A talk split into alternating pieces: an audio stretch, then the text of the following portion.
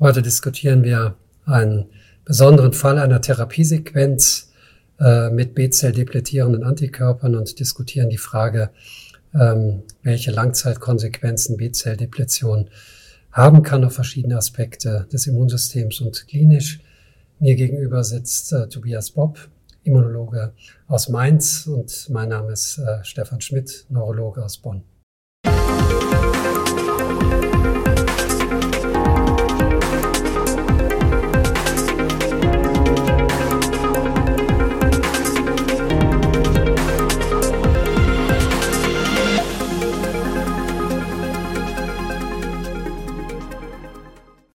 Eine Sache, die uns im klinischen Alltag wirklich zunehmend beschäftigt, ist die Frage der Therapiesequenzen. Wir haben ja jetzt seit über 20 Jahren MS-Therapien zur Verfügung, die wir einsetzen. Und zum Teil kommt es eben zu ja, verschiedenen Therapiesequenzen, deren, sagen wir mal, Folgen wir nicht immer absehen äh, können. Und das ist, glaube ich, ein hochaktuelles äh, Thema, was äh, uns klinisch sehr beschäftigt. Und vielleicht kannst du uns ein bisschen helfen, an der einen oder anderen Stelle Licht ins Dunkel zu bringen.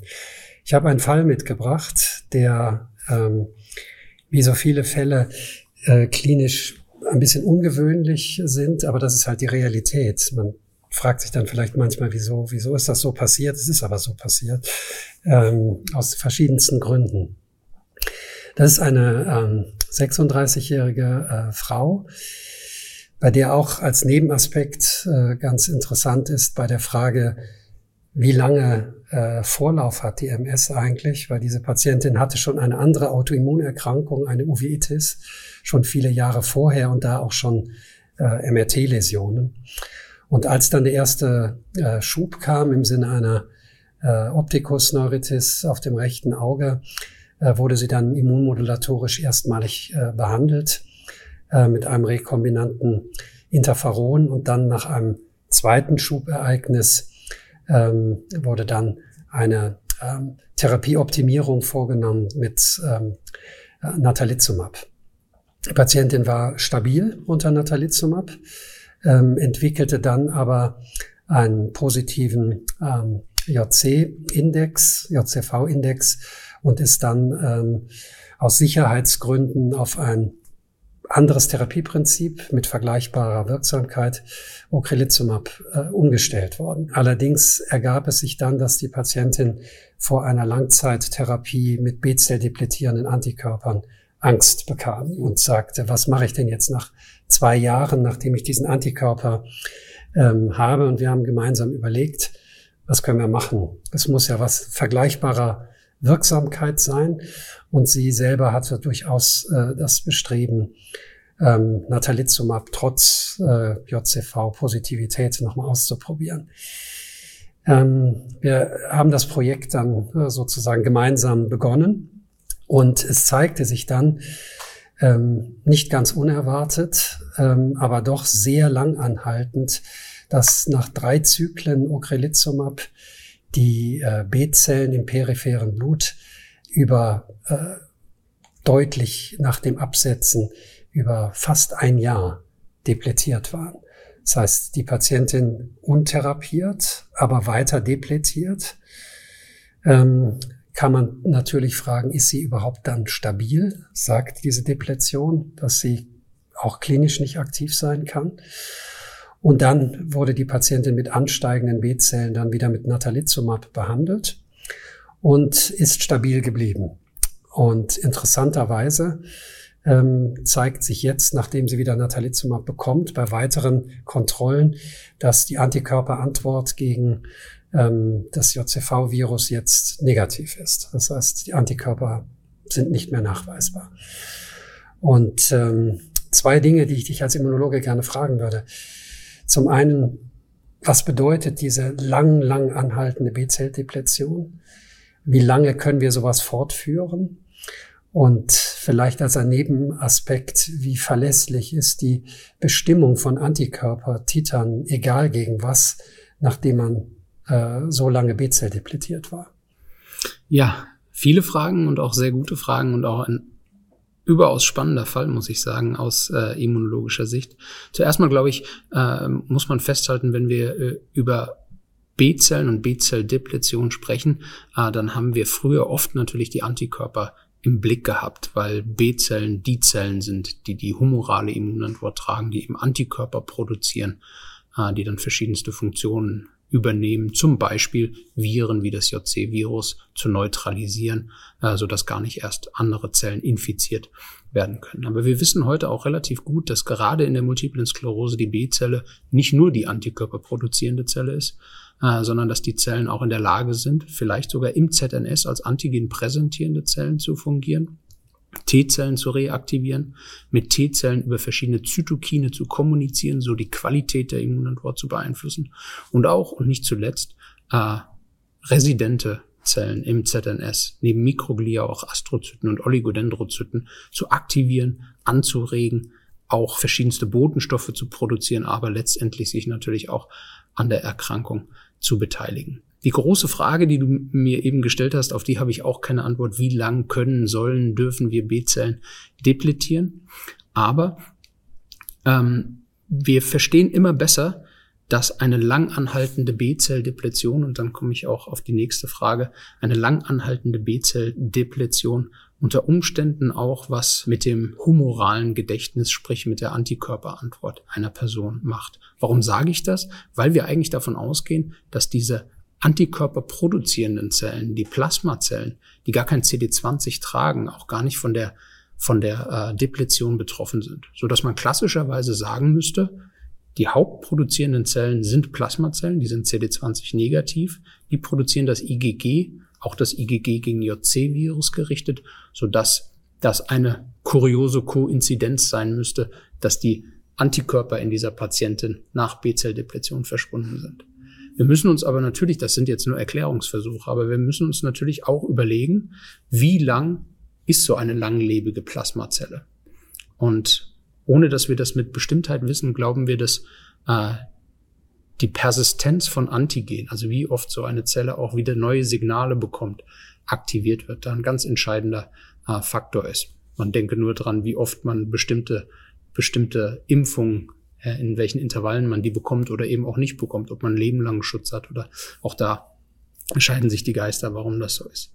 Äh, es kann aber eben im Fall von JC, und der Fall legt das ja nahe, kann es so sein, dass immer wieder eine gewisse aufkeimende Infektion, auch wenn diese Viren dafür bekannt sind, dass sie äh, latent äh, sozusagen in, in, in uns verweilen, in den Nieren verweilen, dass die immer wieder latent hochkommen und darüber die B-Zellen aktivieren und darüber diese Kaskade von der naiven Zelle, die eben CD20 positiv ist, von der naiven B-Zelle über Plasmablasten, das sind auch antikörperproduzierende Zellen, die aber in dem Kontext, muss man sagen, leider auch CD20 tragen, äh, bis hin zur langlebigen Plasmazelle, dass das immer wiederkehrende Prozesse sind. Und wenn ich sozusagen die Kette am Anfang, das Glied am Anfang wegschneide, durchbreche, dann ist die ganze Kette am Ende durchbrochen.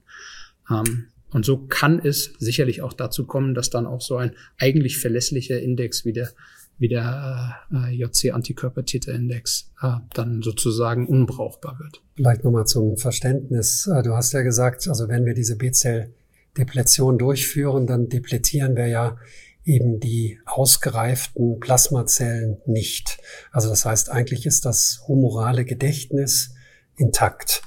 Und äh, wenn man das, das ist ja eine sehr rezente Diskussion, wenn man das jetzt bezieht auf, äh, sagen wir mal, Konfrontation mit neuen Antigenen oder Impfung mit neuen Antigenen, ähm, wie schätzt du das ein? Funktioniert das? Das muss man sehr individuell betrachten, weil äh, Impfung nicht gleich Impfung ist. Wir kennen viele verschiedene Arten der Impfung, viele verschiedene Antigene, viele verschiedene Erreger. Man muss sich erstmal überlegen, wo ist der Erreger verortet? Ist er extrazellulär, also kommen Antikörper überhaupt dahin? Oder versteckt er sich gar intrazellulär, wie manche Viren?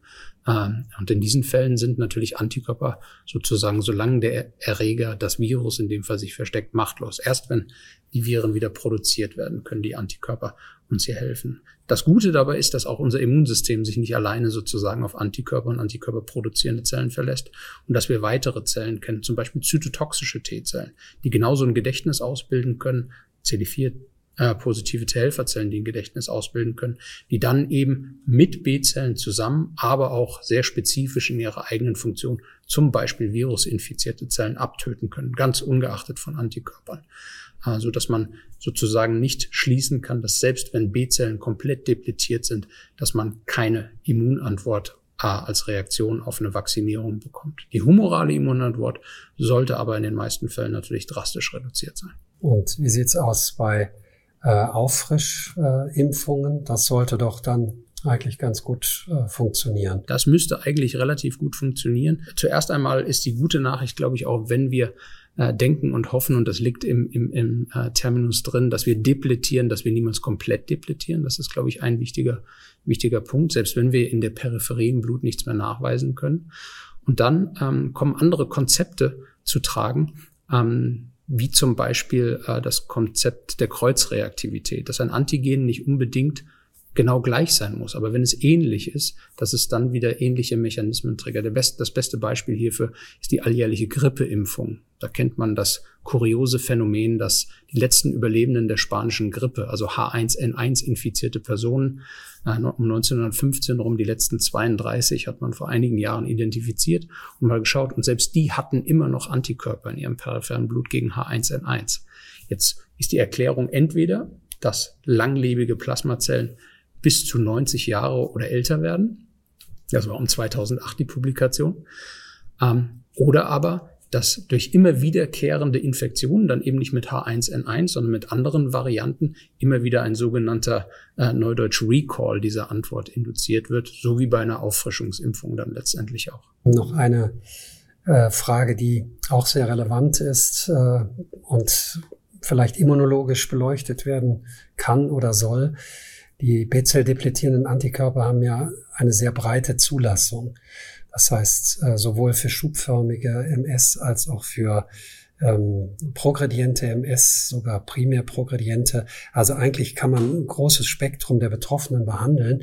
Es sind aber auch viele dabei, die in der Tat dann in den 50ern schon sind. Und äh, siehst du da noch einen Unterschied bei dieser immunsuppressiven dem Wirkmechanismus äh, altersabhängig? Wie jede Zelle des äh, Immunsystems altert auch die B-Zelle und auch unsere Funktion sozusagen aus dem Knochenmark heraus äh, B-Zellen produzieren zu können. Aber diese Zellen sind nicht in der gleichen Weise betroffen, weil sie zum Beispiel eben nicht äh, durch den Thymus äh, müssen ein Organ, was auch stark verkümmert, äh, ähm, von der Immunalterung in ihrer Funktion in gleicher Weise betroffen sind, wie zum Beispiel T-Zellen. Ich glaube, dass aus klinischer Perspektive ich sagen kann, dass wir mit den B-Zell-depletierenden Antikörpern ein, eine sehr gute Bereicherung unseres therapeutischen Spektrums erhalten haben.